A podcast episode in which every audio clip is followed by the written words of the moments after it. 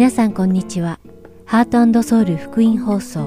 7月1日の日本語放送をお聞きいただいています。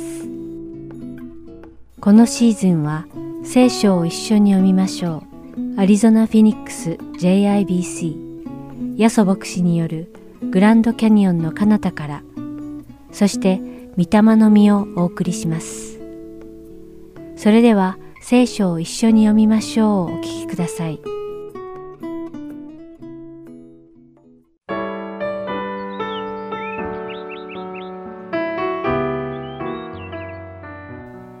皆さんこんにちは。聖書を一緒に読みましょうのお時間です。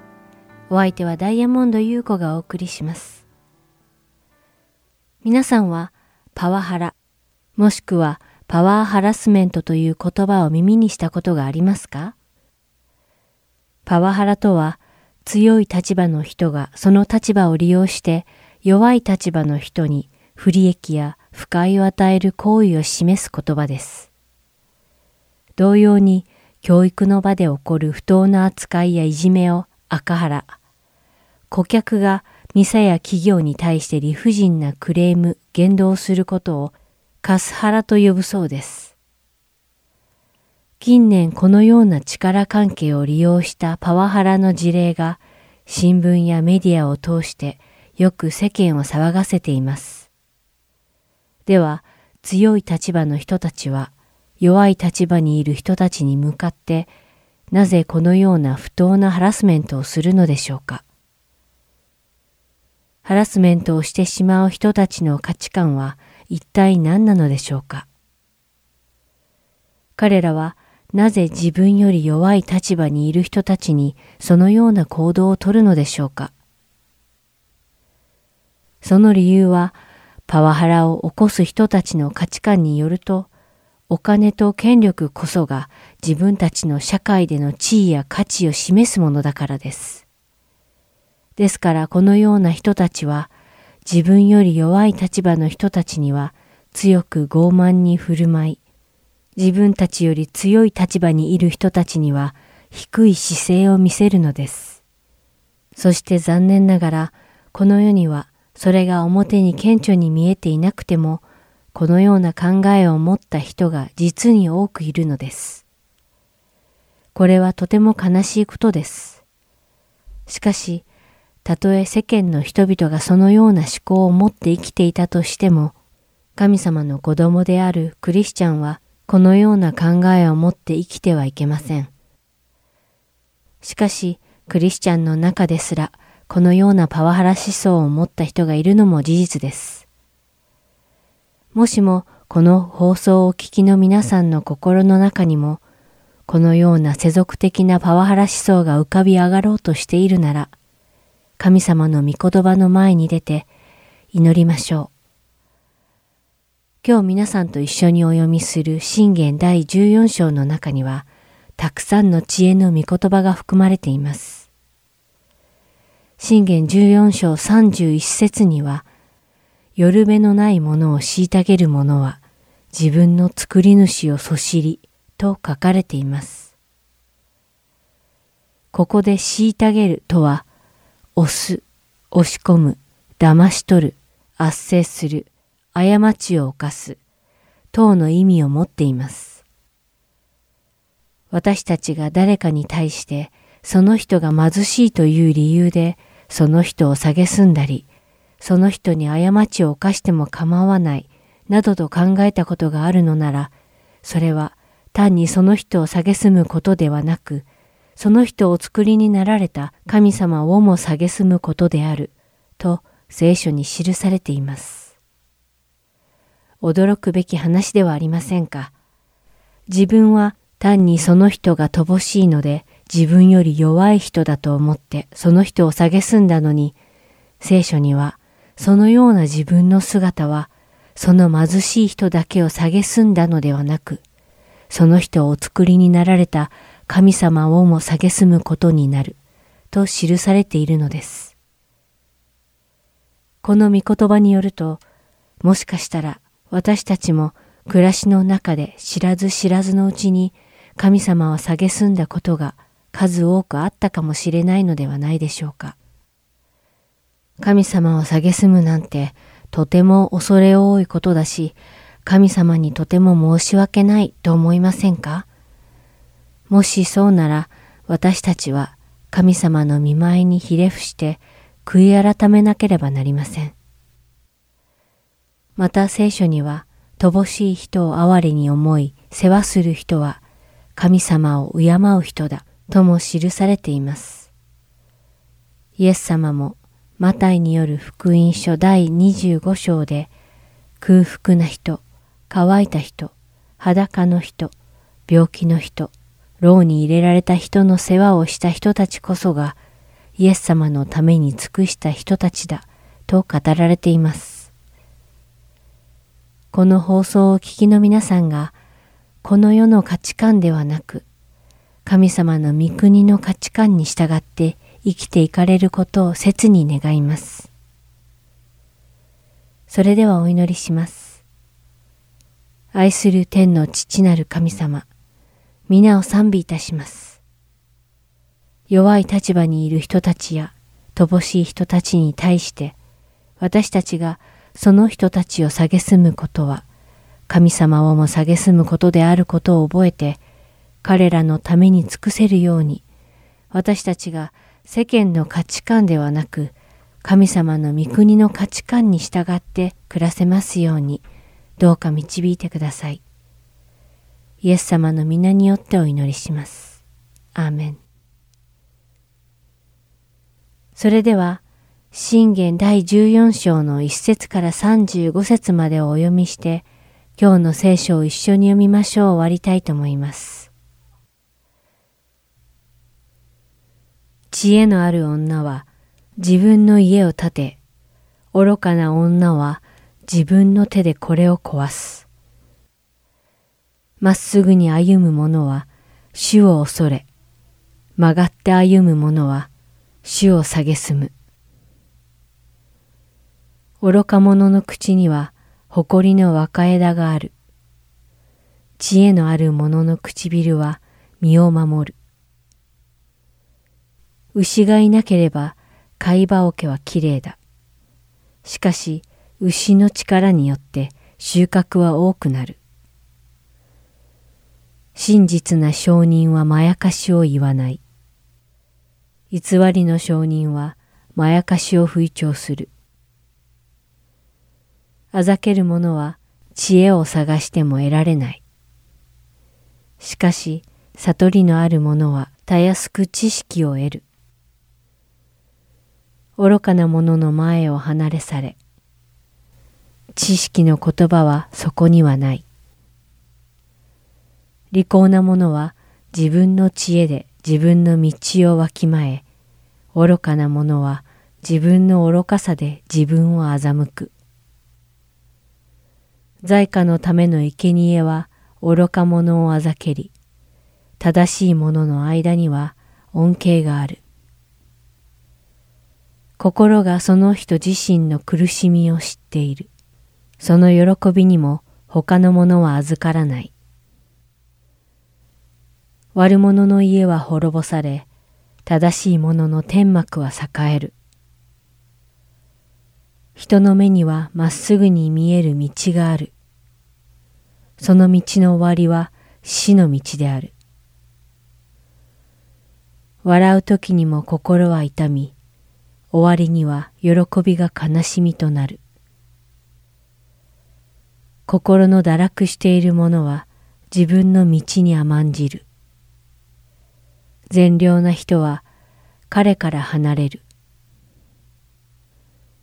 わきまえのない者は何でも言われたことを信じ、利口な者は自分の歩みをわきまえる。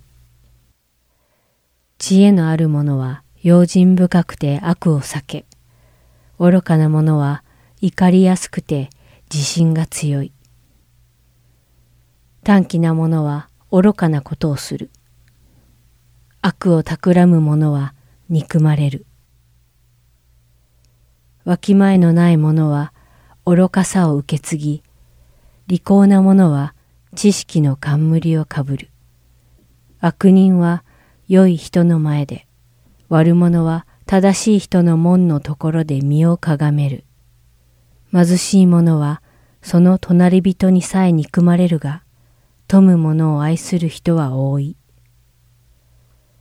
自分の隣人を蔑む人は罪人。貧しい者を憐れむ人は幸いだ。悪を企む者は迷い出るではないか。善を図る者には恵みと誠がある。すべての勤労には利益がある。おしゃべりは欠損を招くだけだ。知恵のある者の冠はその知恵。愚かな者のかぶり物はその愚かさ。誠実な証人は人の命を救い出す。欺く者はまやかしを吹聴する。力強い信頼は主を恐れることにあり、子たちの酒どころとなる。主を恐れることは命の泉、死の罠から逃れさせる。民の多いことは王の栄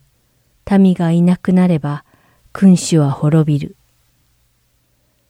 怒りを遅くする者は英知を増し、気の短い者は愚かさを増す。穏やかな心は体の命。激しい思いは骨を蝕む。夜べのないものを虐げる者は自分の作り主をそしり、貧しい者を憐れむ者は作り主を敬う。悪者は自分の悪によって打ち倒され、正しい者は自分の死の中にも逃れ場がある。知恵は悟りのある者の心に行こう。愚かな者の間でもそれは知られている。正義は国を高め、罪は国民を恥ずかしめる。思慮深いしもべは王の行為を受け、恥知らずの者は王の激しい怒りに遭う。今日も聖書を一緒に読みましょうにお付き合いいただきありがとうございました。お相手はダイヤモンド優子でした。それではまた来週お会いしましょう。さようなら。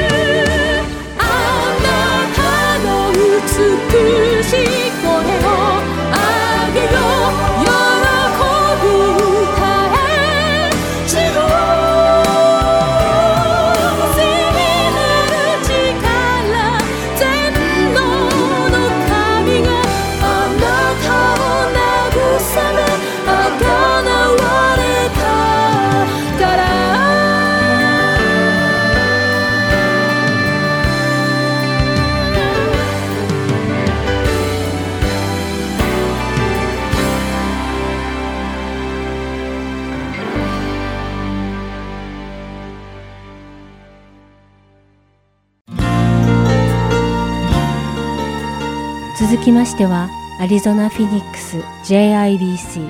ヤソ牧師によるグランドキャニオンの彼方からをお聞きください。今日のタイトルは Investing in Others Part 1育てる第1回です。ヤソ先生のお話を通して皆様が恵みのひとときを送られることを願い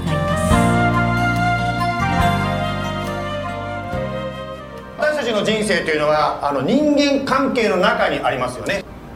しばらくですねちょっとシリーズでですねインベスティングアラーつまりお互いの人生他の人の人生にま投資するっていうんですかそういうことつまりメンタリングということに関して学んでまいりたいと思います。えー、今日1回目はですねインベスティングアダーということですけどもイテロという人の名前方からです。学んでいきたいと思います。イテロという方はですねご存知の方もいらっしゃると思うんですが、まあ、聖書に出てくる方なんですけども今から約3400年前の人でございます。当時ですねまあイテロという人はもしかしたら有名じゃなくてご存知じゃないかもしれませんが、まあ、イテロと関係のある人で有名な人というとモーセという人がいたんですね。モーセのあ舅つまりファーダー・インドーですね。舅はイテロという人だったわけです。そしてモーセというのは、まあ、ご存知の方もいらっしゃるようにイスラエルの人々をエジプトの奴隷から解放したというそういう偉業素晴らしいことを成し遂げた人でありました。そしてモーセとイスラエルの民がですね何十万というですね100万近い民がですねずっとエジプトを出て約束の地に向かって旅をしていたわけです。まあイテロさんとですねイテロさんがモーセのとこを訪問したというそういうところからの今日のお話です。では聖書はですね出エジプト記という旧約聖書のところにあるんですけども18章の7節から9節までですね最初に読みたいと思います。では出エジプト記の18章の7節からいきますね。モーセは周到迎えに出て行き身をかがめ彼に口づけした。彼らは互いに安否を問い天幕に入った。モーセはシュートに主がイスラエルのためにファラオとエジプトになさった全てのこと道中で自分たちに降りかかった全ての困難そして主が彼らを救い出された次第を語った。イテロは主がイスラエルのためにしてくださった全ての良いこととりわけエジプト人の手から救い出してくださったことを喜んだ。さて、まあ、イテロの人生からですね、まあ、2つのこと人を育てるということで2つのことを今日学びたいと思っています。まずですね彼の人生から分かることまあ救い出してくださったことを喜んだと書いてますけども一番目に学ぶことができることは何かと言いますと妬む代わりに喜ぶことを選びましょうということなんですね。なぜですねこの妬みの話が出てくるかと言いますと、まあ、モーセというのは先ほど言いましたように、まあ、奴隷解放者としてですね、まあ、非常に歴史上に名を残した人でありますね。しかしモーセのお姉さんミリアムそしてお兄さんアロンはですね弟モーセを妬んだんです。皆さんの中でもですねまあ今のねこの世の中でですねやっぱりこう兄弟家族からまたは友達やですねあの会社からの人からですね妬まれるということがあるかもしれません。せっかく仲良くして友達がですね誰かが先にですね彼氏を見つけるとですねえー、なんで？みたいな感じになってしまうかもしれませんまたはですね本当にこう自分がですね仕事で苦労してるのに相手の方がですね仕事でね高い評価をもらうとですねなんであれが彼が？とこうなっちゃうわけですよ。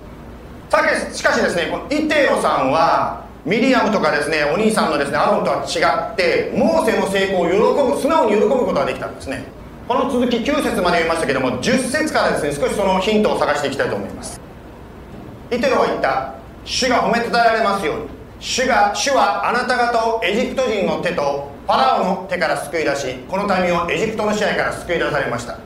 今私は主があらゆる神々に勝って偉大であることを知りました。イテロはどのようにしてですね妬みの問題に勝利できたんでしょうか。彼はですね人を見るんじゃなくて人の背後に働いておられる神に注目したんですね、まあ、よくこの教会に来てる方は私が言うんで聞きますけどもヒストリーはヒズストーリーだというふうに言います。つまり神様が歴史のさまざまな中で働いておられて良いことも悪いことも成功も失敗も全部働いて神様が神様の計画を成していくということであります。先週ですね、まあ、この教会の24周年の記念の集会をやりましたね。その終わりにですね礼拝に最初に来てた方あれ？いつ写真撮ったの？って言われると思うんですけどもう最後にですねいろいろパーティーとかやった後にですね私思い出したんですよあること。ここに写ってるですね私のね前の、まあ、初代の創立のですね佐々木先生が集会終わった後も写真撮ってたのを思い出したんですよ私。そこでですねいろいろご飯食べたりゲーム大会とかねいろいろやって終わった後にあそれを思い出して写真撮りましょうと言って撮ったのがこれです。先週ですねその中でこの JIBC のこの業界24年経ちましたけどもその前のですねいろいろとこう築き上げてきた方たとこうお話を聞きました。あのー、まあねその教会を今、まあ、この JIBC という教会になる前の段階なんですけどまあいろんな人が教会に来られたそうです。その時ですねあるカップルが来たそうです。そのカップルはですねこの日本語のまだ教会という名前になってなかったと思うんですけどその日本語のバイブルスタディにこのフェニックスの集会にあそあの来たそうですね。しかしですね、まあ、来てからもその後来なかったそうです。しかしですねじゃあ来なくてどうなったかというとその方たちは別の教会に行ったそうです。しかしその別の教会その英語の教会に行った方たちはですねそこでずっとですね神様によって訓練されてずっとですねまあ聖歌隊とか日曜学校とかいろんな形で訓練されたそうです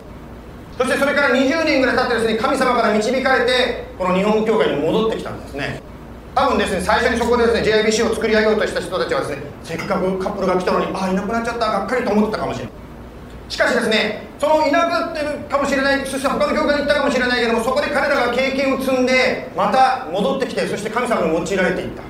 何が言いたいかと言いますとですね本当にこう嬉しいこと悲しいこと思い通りにいかないことがあるかもしれませんが神様は20年またもっと長い目でですねいろいろ考えておられて全てを導いておられるということですね。今日はですねあのカリフォルニアのパロマの教会の、ね、方も来てくださってますね。スターチャーチという形でですね本当にお互いにですねいろんなところでですねあのキリストの働きを続けている教会のそのグループの一つでありますね。まあ多分この教会にしばらく来てると分かると思うんですけどやはりこう海外にある日本語教会っていうのは人の出入りが激しいんです。先日もですねあこの教会から日本に送り,、ね、送り出された方の証を聞いてとても私励まされました。その方はですね日本に帰ってですね1年もしないうちにもうマネージャーになったっていうんです。一瞬ですね。ああすごい。マネージャーじゃああのこっちから誰か日本に行く時雇ってくれないかなとかいろいろ考えちゃったしかし何が言いたいかとこういうことなんですね。私たち一人一人は神様が歴史を超えて働いていくその神様の働きの一環として用いられているということなんです。ですから人間あの人が偉いとかこの人がどうかではなくて人間を通して働かれる神を見ていくということなんですね。実はですねモーセを先ほど妬んだっていう、まあ、ちょっと悪い意味で言ってしまいましたけどもミリアムもお兄ちゃんのアロンも神様に用いられた人たちだったんですね。例えばですねミリアムさんお姉ちゃんだとこういうことが起こりました。出エジプト記の15章の20節その時アロンの姉女の電車ミリアムがタンバリンを手に取ると女たちも皆タンバリンを持ち踊りながら彼女について出てきた、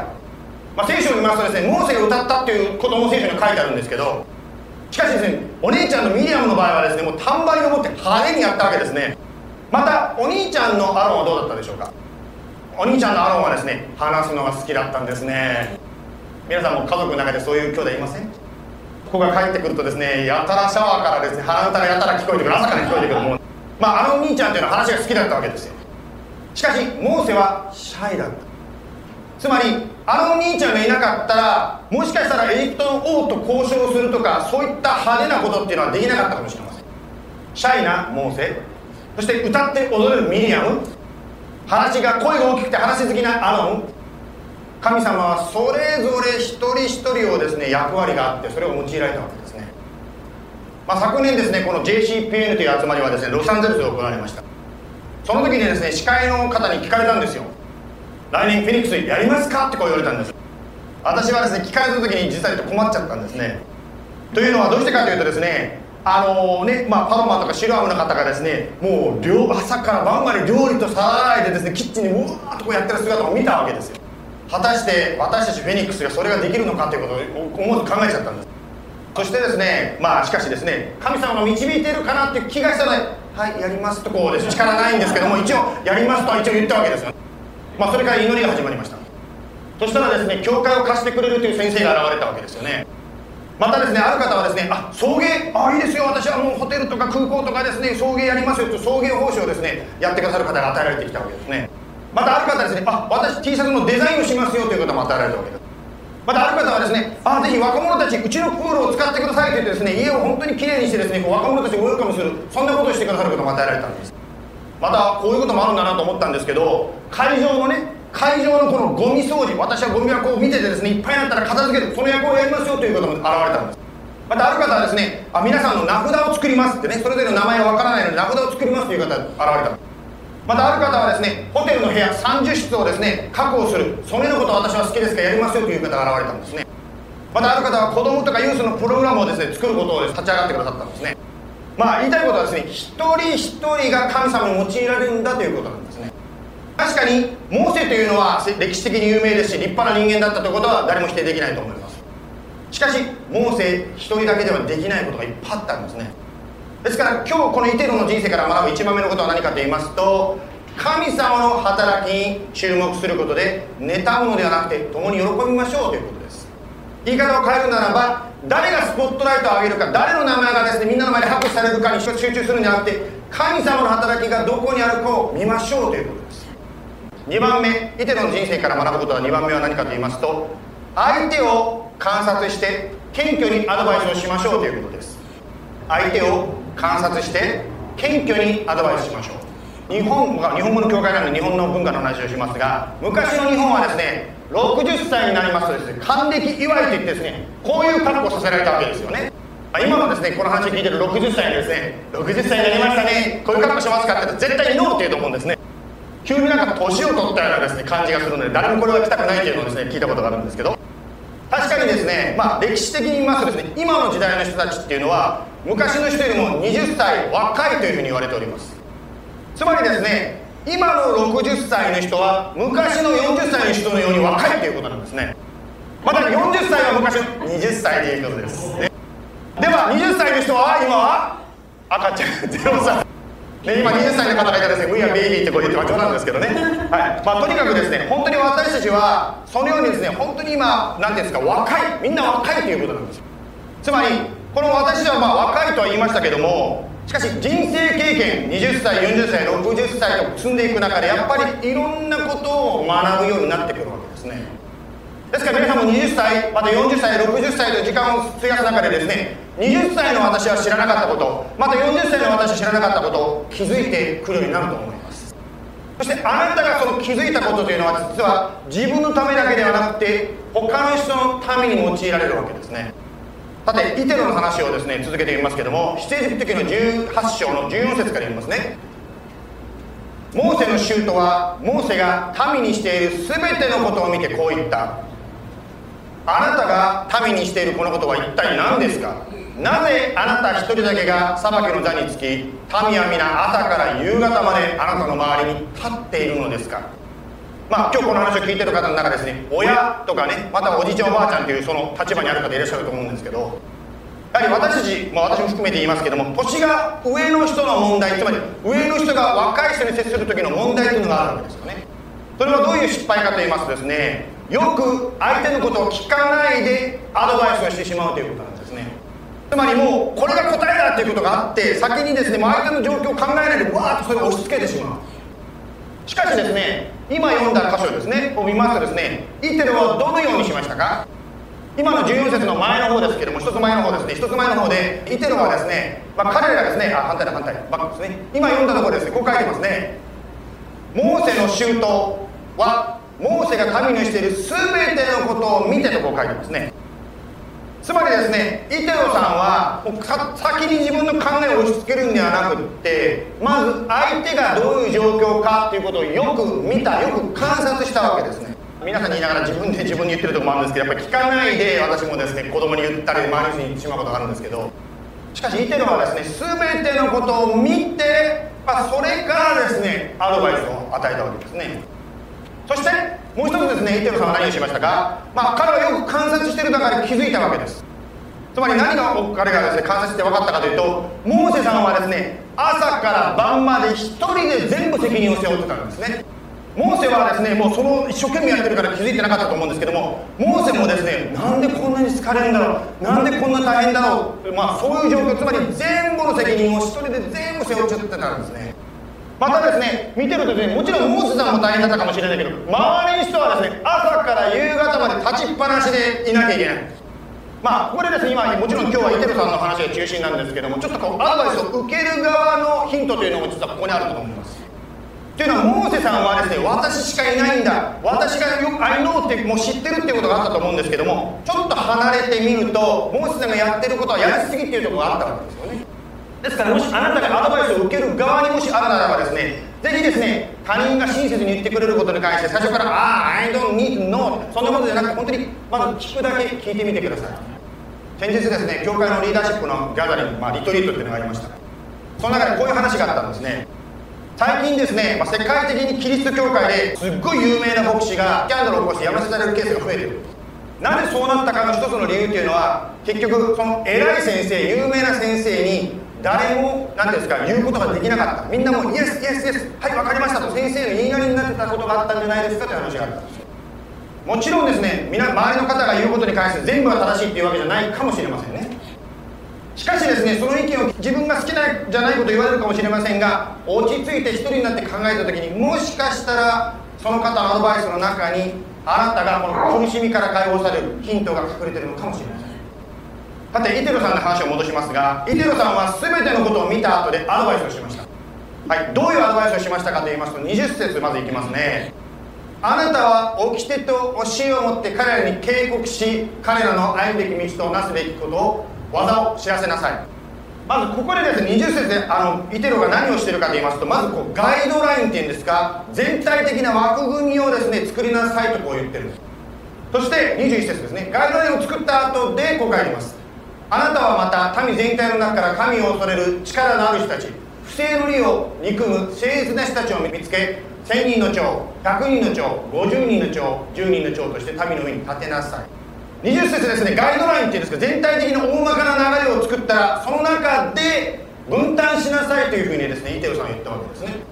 つまり私だけしかできないんです。ではなくってあなたができることが他にできるできる人たちがいるわけなんだまあ今日ですね先ほどね礼拝の前でも言いましたけどもこのステージの上ですね私たちはもう当たり前だと思ってるんですけど今までここにケーブルがいっぱいあってですねもうこねなりながらケーブルこのステージの上歩いてたんです私たちはね。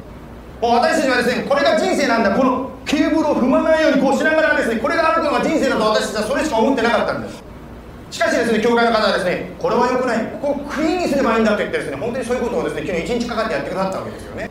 枠組みを作りその中でいろんな人たちいろんな人たちの協力をして実はですね誰もいないと思ってるかもしれないけどたくさん手伝える人いるんです。あなたの人生の中で。まあ、これはですねあのいろんな方と出会ほとんど100%あるので多分皆さんの人生に適用できると思うんですが多くの人たちはですねああの私は誰にも相談できる人がないと思ってるかもしれませんがみんなそのこと同じこと思ってる。つまり誰もいないと思ってるんです。つまりみんな私しかいないと思ってるんですけど本当はそういう人たちがですね少しでも心を開いてですね一緒に話し合うことができれば助け合うことができれば人生がどれだけ楽になるんでしょうか。実はですねこの枠組みを作ってその中でですね選んでいくという考え方は実は神様が私たちを人間を導く導き方に非常に似てるんですね。例えば私の個人的な例を出しますけど私はですねある時ですねクリスチャンになった後ですね仕事を探してたわけですよ。もういろんな仕事がある。しかしですねその中でじゃあどれを選んだらいいのかをとっても迷ってたんですね。で私が思ったのはですねこう祈ってるとなんか奇跡的にこれにしなさいとかあれにしなさいとかこうピンポイントで神様からなんか来るんじゃないかなと思ってたんですよ。もちろん皆さんの中でも経験があると思うんですけどそういうふうなこともあるでしょう。この会社に行けって言われることもあると思うんですけどしかし大抵の場合はこのように働きます。それはどういうことかと言いますと神様がですね枠組みを与えてくれるんですね。その枠組みというのはどういうことですか？例えば仕事に関して言うならばですねやはりその仕事をすることを通して神様をオーナーすることでつまり神様が嫌うような仕事は、ま、しないということですよね。とイリーガルとかですね。なんかそういう悪いことじゃなくて本当に神様に喜ばれる仕事の中で枠組みの中で調べて考えていく。しかしその枠組みにしてもですねいくつかやっぱりチョイスがあるわけですよ。どうしたらいいか。その中で自分の好みとかつまり自分の頭にいろいろ考えていくわけですね。待遇とか将来性とかいろんなことを考えながらこの会社にしていこうとこう選ぶわけですよね。あの私もクリスチャンになりたての頃はちょっとスーパースティションですかちょっとこうなんていうんですかそういう迷信的になりすぎてですね。例えばご飯食べる時もですね今日のランチイエス様何にしましょうかなんてやってたわけですよね。しかしですねこれもこの同じ考え方ですよね。自分のお財布と相談して自分の環境とかいろいろ相談してその中で選んでいくことができるわけですよね。まあ食事の話し始めると私はよだれが出てきてしまうんでこの辺でもうメッセージ終わりたいと思うんですけど。しかし今日ですね、まあ、復習したいことはこういうことなんですね。イテロのように人を育てるとはどういうことでしょうか。1番目神の働きに注目することで妬むのではなくて共に喜んでいきましょうということです。2番目相手を観察して謙虚にアドバイスしましょう。お祈りしましょう。イエス様今日こうして共に一緒に礼拝を捧げさせていただきました。あなたは私たちがただ年齢っていうんでしょうか年を取るだけじゃなくて人生経験の中でさまざまなことを教えてくれます。そして自分が若い頃は気が付かなかったことがだんだん年齢を取るごとにいろんなことを気づいてきます。その自分が体験したことは単に自分の息だけではなくて誰かの励まし特に誰かが苦しんでいるその時の助けになることを今日学びました。そしてまたこのイテロの姿からまず本当に神様が一人一人で働いてらっしゃる。その神の働きに注目することを通して妬みから解放される必要性について学びました。また2番目本当に相手を観察する。先にも答えを言うんではなくって相手をハンブルになって相手の話をよく聞く。そのことの大切さについても学んでまいりました。そしてまたその謙虚にアドバイスをする。そして聞く側もそのことの言葉人からのアドバイスは聞きたくないのが私たち人間ですが聞く時に本当にその中に何か神様が私にブレイクスルーを与えているヒントがないかそんな思いで聞いていきたいと思います。お一人お一人の上にイエス様あなたの豊かな守り祝福が今週も豊かにありますよイエス・キリストの名前によって祈ります。アーメン。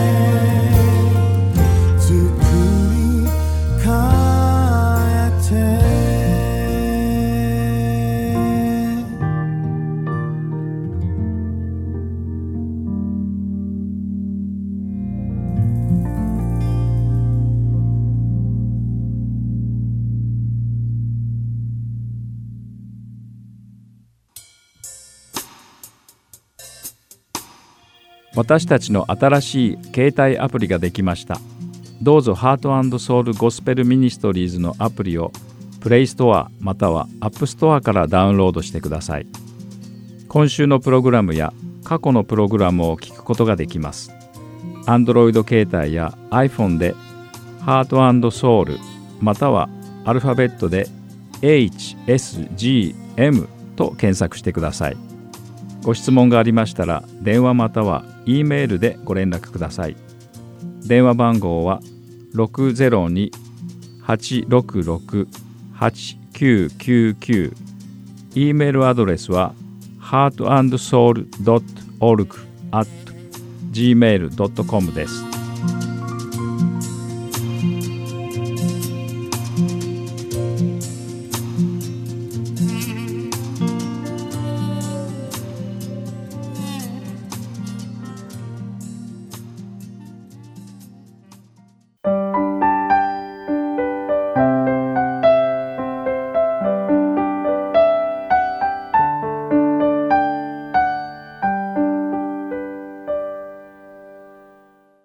それでは、御霊の実をお聞きください。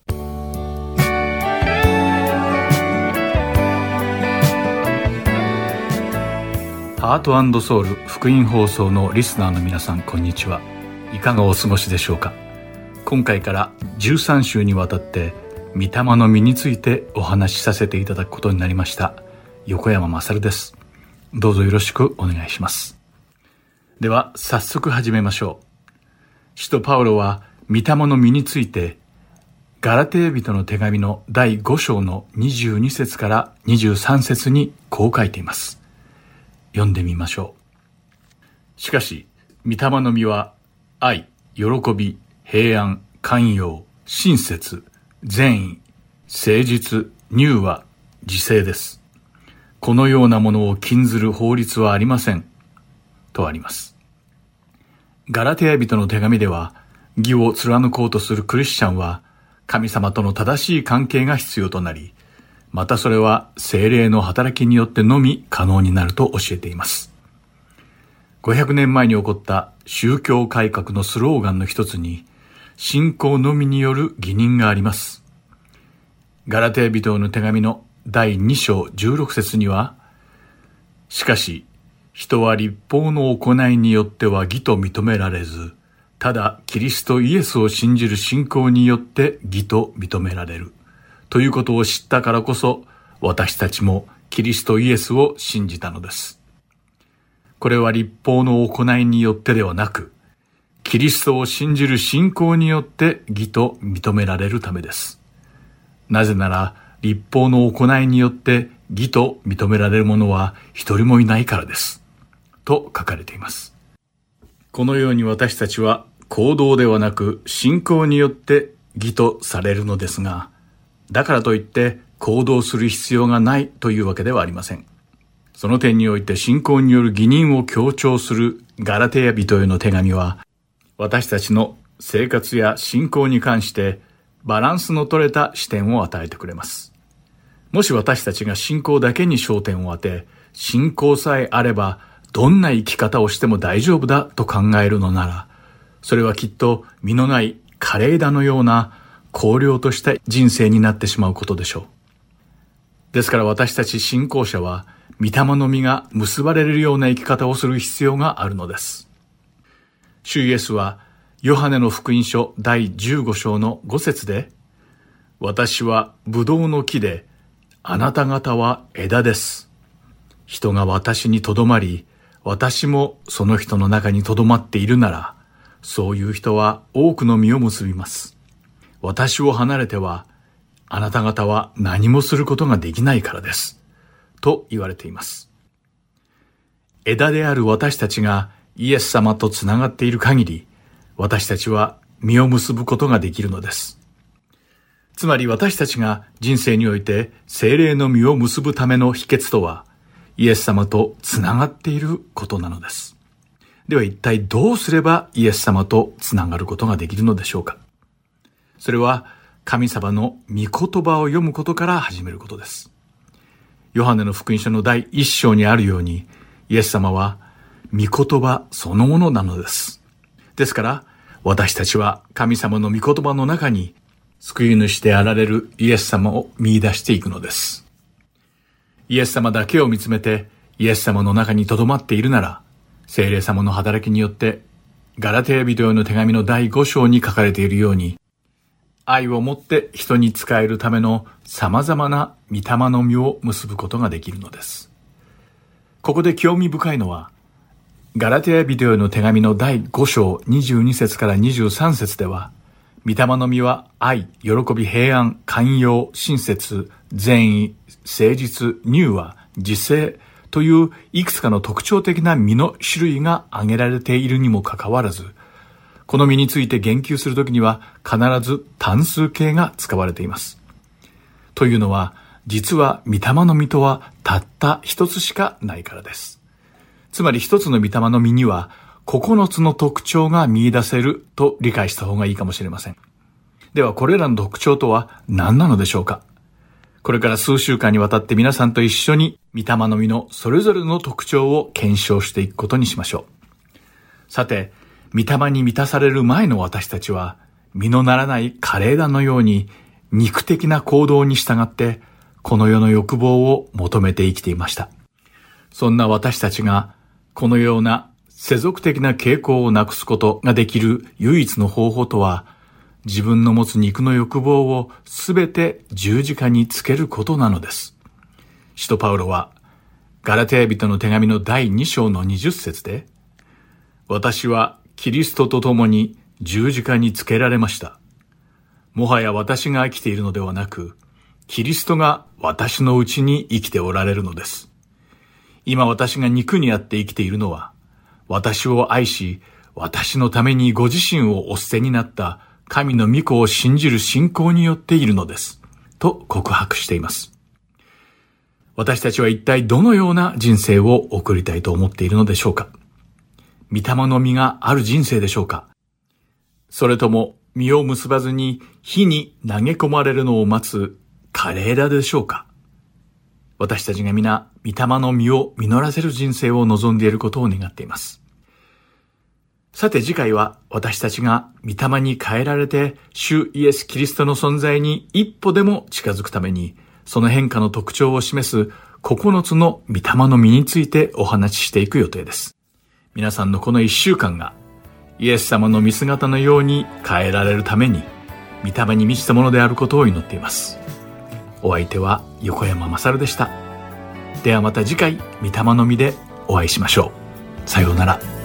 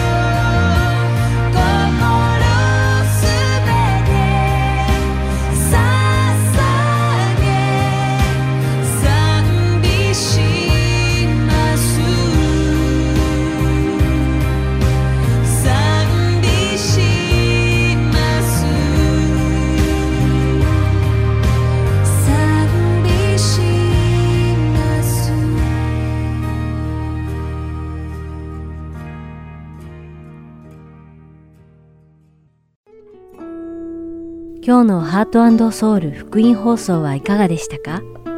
最後までお付き合いくださりありがとうございました。それではまた来週お会いしましょう。